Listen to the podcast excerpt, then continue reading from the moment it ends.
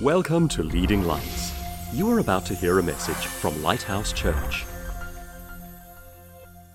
We are, I'm going to do a, a sermon on the parables for a, a couple of weeks, and I've chosen the parable of the storm today. So let's read from Matthew chapter 7 and verse 24. It'll be on the screen. The same parable was written in Luke chapter 6.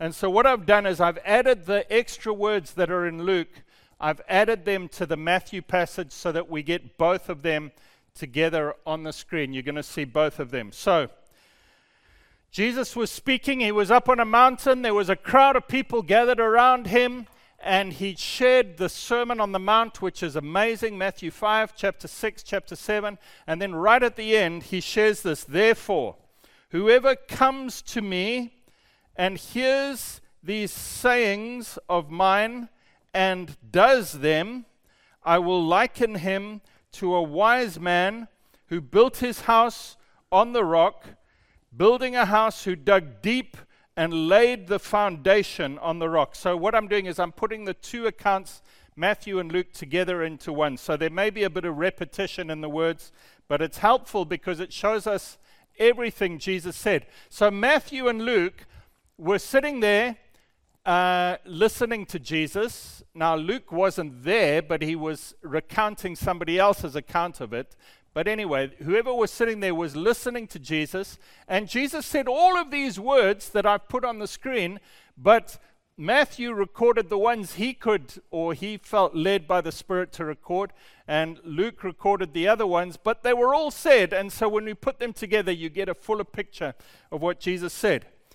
Um, Whoever comes to me hears these sayings of mine and does them. There's three things there.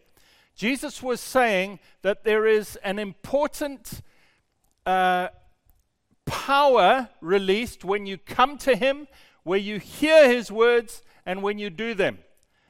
And I'm very challenged by that. First of all, how often do I come to Him? Do I expect God to come to me? Do I expect God to find me? to break into my radio station and preach a sermon, or to write a sign in the sky, or to have a Christian with a prophecy come up and shake me and say, You need to hear this. Do I expect God to come to me, or do I come to Him? Because He says, If I come to Him, if I make the effort to say, Lord, I'm ready, I'm waiting, I want to hear you, I'm reading your word, I'm listening to verses, I'm listening to Christian music, I'm praying and letting you speak. Do I come to him? Then it says, Here's the sayings of Jesus, here's the words. So it's not enough just to come, I've got to be listening. How many of us have been in a service, and I include myself in this, and the person is preaching good stuff from the Bible, and my mind is thinking, what about that balance sheet I've got to try and get to balance on Monday? Amen? Anyone want to repent right now?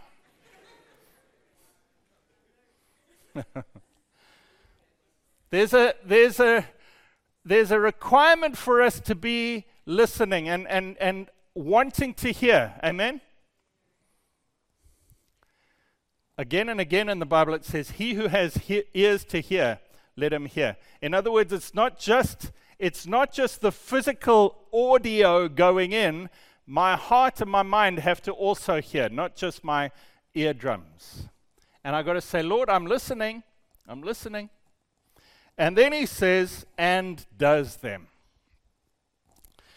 I've been so challenged. So, just to give you a little bit of background, we record sermons for our TV show about eight weeks in advance. So, this last week, because of the Christmas break, I was recording sermons for the 25th of February next year. So, I know what's going to happen in three months' time now, amazingly enough.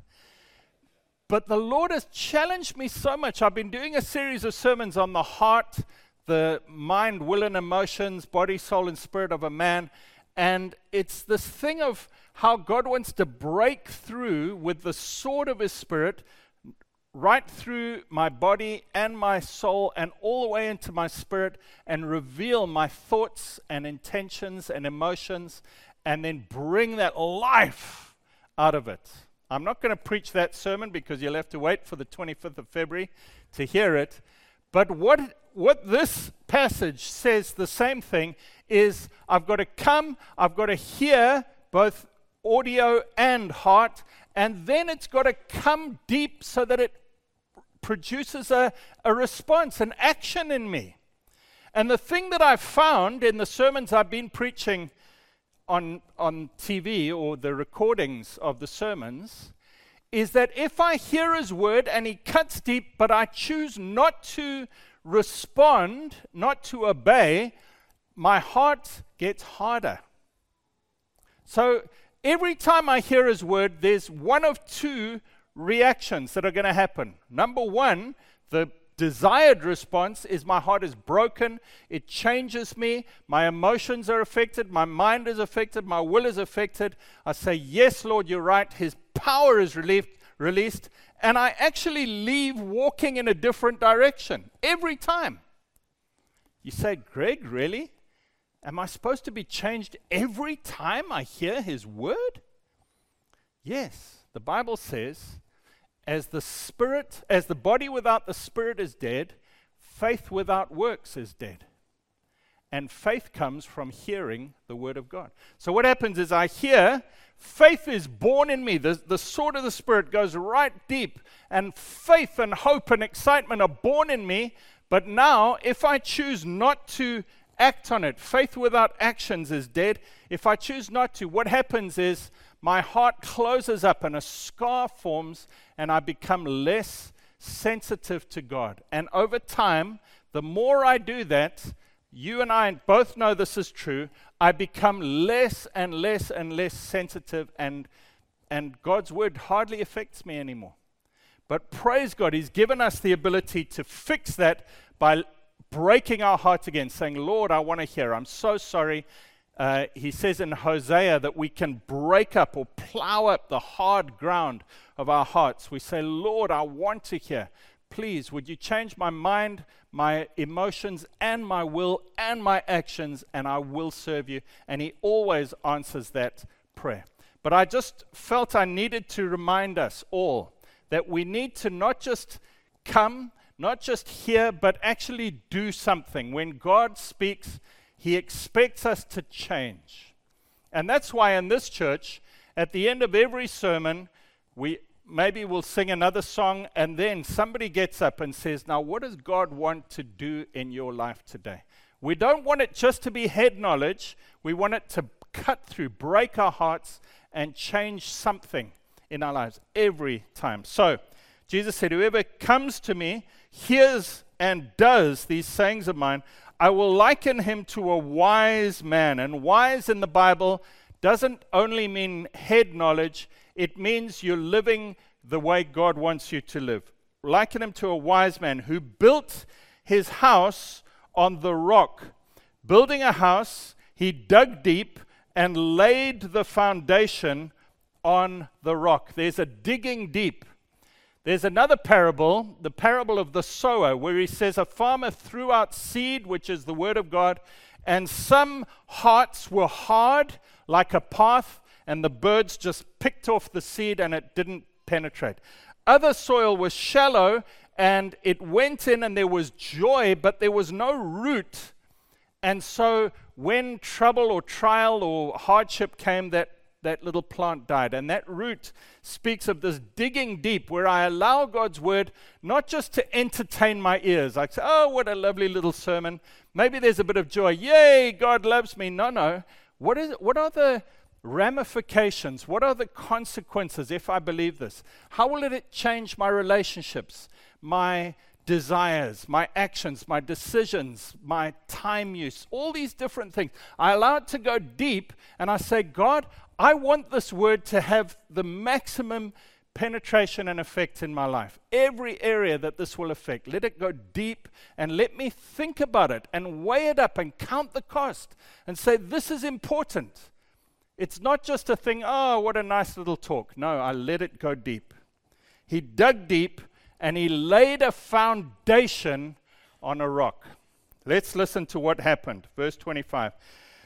The rain descended, the floods came, the winds blew, and the stream beat vehemently on that house and could not shake it. It did not fall, for it was founded on the rock. Hallelujah. I'm going to come back to this person in a moment, but let's read about the other person. So, this person's name is Alan, and he lives in the path of a tornado, and he's founded his house on a rock. And even though the storms come, the beams don't hit him. He is fine. Praise God. Let's read verse 26. But everyone who hears these sayings of mine and does not do them, or Luke's version says, did nothing. So it's either I choose not to, you know, you're given a choice when you hear God's word. Forgive those who have sinned against you, okay? I can either choose, no, I do not want to forgive that person, Auntie Mabel, that I will not forgive her. I will not do that, God.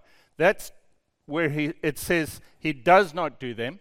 But there's some people who just do nothing. They don't make a decision, but by not making a decision, they are making a decision. He says in Luke's version, they did nothing. In other words, they didn't say, I will not obey God. They just said, blah, whatever. Oh, well. I'm, I'm not going to commit today. I, I'm not going to I'm not going to engage. He says it's that's the same as if they chose not to. Wow.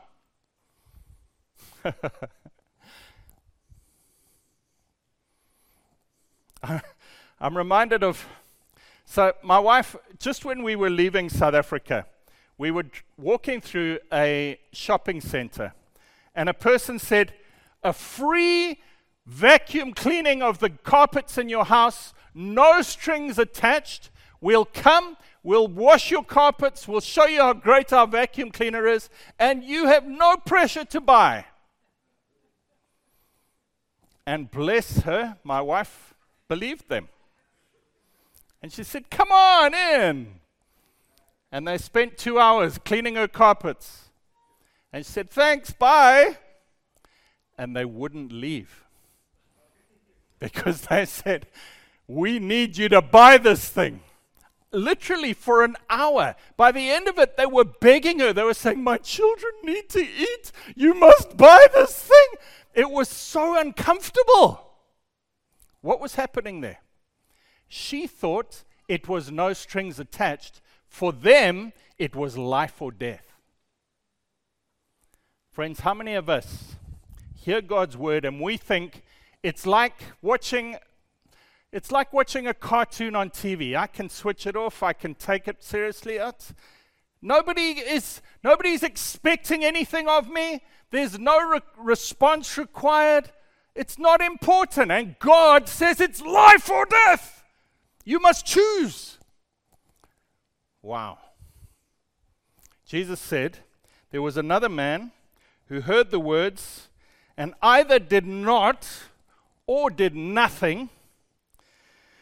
He will be like a foolish man who built his house. What? He built his house? So both men built a house? You see, I thought wrongly in my little brain that Christians are building a house and non Christians are not building a house. But he says, no, everyone's building a house. Therefore, building a house means making decisions, taking actions, investing your emotions, investing your time, setting your passions on things, putting your money into things, making plans and actions and decisions Every one of us is doing that, but this is the difference. Some of us are doing them based on God's word, and some of us are doing them based on anything else. He will be like a foolish man who built his house on the sand without a foundation. You know, there's an amazing verse in Hebrews 11 where it's talking about Abraham, and it says he was looking for a city that was built and founded by God. He was looking for a city that was built and founded by God, a permanent city. Now, Abraham was one of the most amazing guys. He started in Babylon, he moved to Haran, then he moved throughout Israel and he went to lots of different places. Then he went down to Egypt and he spent a long time in Egypt with the pharaohs where they built the pyramids and all those big monuments and cities. Then he went to another place where there was another king, where there were cities. Abraham saw all the biggest cities of his day and none of them was the city that he was looking for because he was looking for a city that had a foundation that would last forever. And this is what this is talking about. We need to build on a foundation that will last forever. And this is where we see what the storm is talking about. It's not just talking about um, Storm Ciarán that came a couple of weeks ago it's not just talking about that kind of storm, there are layers of application. So, for my dad, he was a very clever man and he was very popular and he was very good at sports and he was quite well off. And then at the age of about 40, 45, his life started unraveling. My mum divorced him, he lost his job and a whole lot of things went wrong. And at the age of 49, he committed suicide, and he wasn't a believer. For him, the storm came when he was middle aged. I have met people, and the storm came very early. Some people, it's, it's childhood, and that's tragic. For some people, it's, it's in their 20s. You know, there's this new phenomenon now where people are growing up in our schooling and society and they're being told, You're a winner, you're successful, everybody loves you, the world is your oyster. And then they get into the real world job market, and the boss is not so kind, and they have a crisis at the age of 22, 24, 26, because the world is not what they thought it would be. There are a lot of videos out at the moment on the internet of young people, 20s and 30s, who say, What's going on? I did everything I was told to do. I got the degree. I did all this. And the world is terrible and I can't afford to live and I'm struggling. And they're having a, a quarter life crisis, the world is calling it. For them, the storm comes then. For some people, it's a sickness. For some people, it's a marriage breakdown. For some people, the storm never comes until Judgment Day. And those are the ones I feel the most sorry for. Because you know what? Storms are not nice, but if they reveal to me before I die that I need to rebuild my foundation, then I welcome the storm. Because it shows me before it's too late and I have time to start again and build on the rock. There are people in Jersey like that. We did an alpha course about 10 years ago. And there was one of the weeks we were talking about suffering in the world. And there was a lady at our table who is a Jersey lady, and she said, There's nothing wrong with this world. She said, There's nothing wrong with this world. I said to her, Have you never had any suffering in your life? She said, No, not really. Everything's been fine. I said, Have you never had something stolen from you? She said, Yes, but the police caught the person and I got the stuff back and the insurance paid. I said, Have you never had a tragedy? Have you never had somebody treat you wrong? She said, Not really. I've got a lovely family. I've got lots of money. I've, I've got everything I need.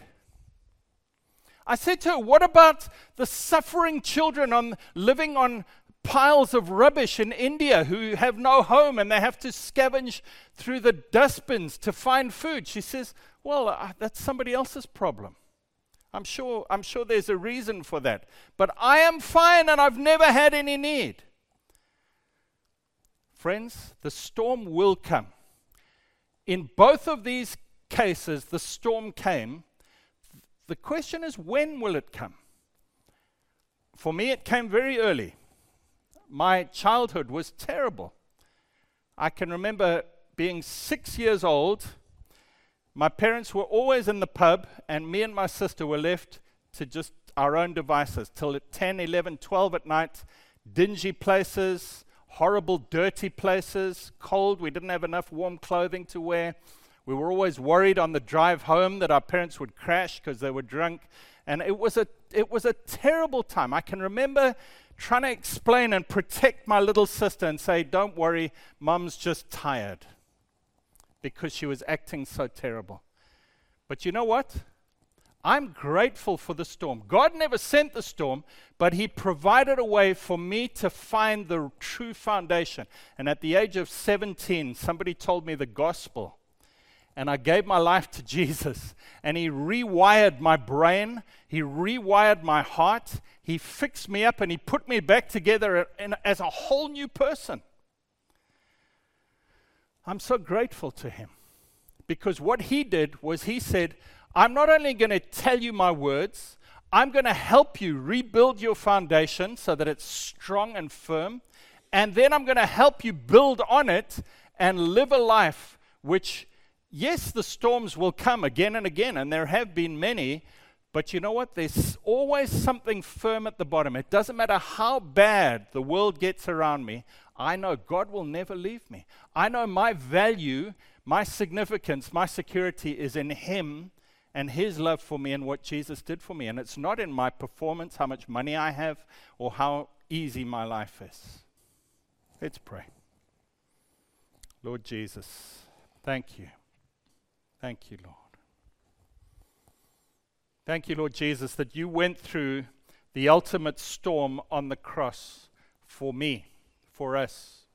Jesus, you took the punishment and the isolation and the pain and the penalty of the sin of the whole human race upon yourself so that we could be forgiven, so that we could have acceptance and a home in heaven, and that we could have a foundation that will never be shaken.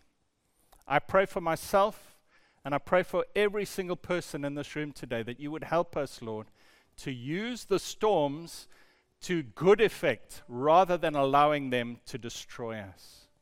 Help us, Lord. Come in with your comfort, with your love, with your peace, with your miracle power. Show us your words so that we can build a foundation on your words and change us today forever, we pray. In Jesus' name. Amen. Thanks for listening. Please visit leadinglightsnetwork.com and subscribe to our podcast on Apple Podcasts. Please consider supporting this ministry by making a donation on the giving page at leadinglightsnetwork.com or lighthousejersey.com.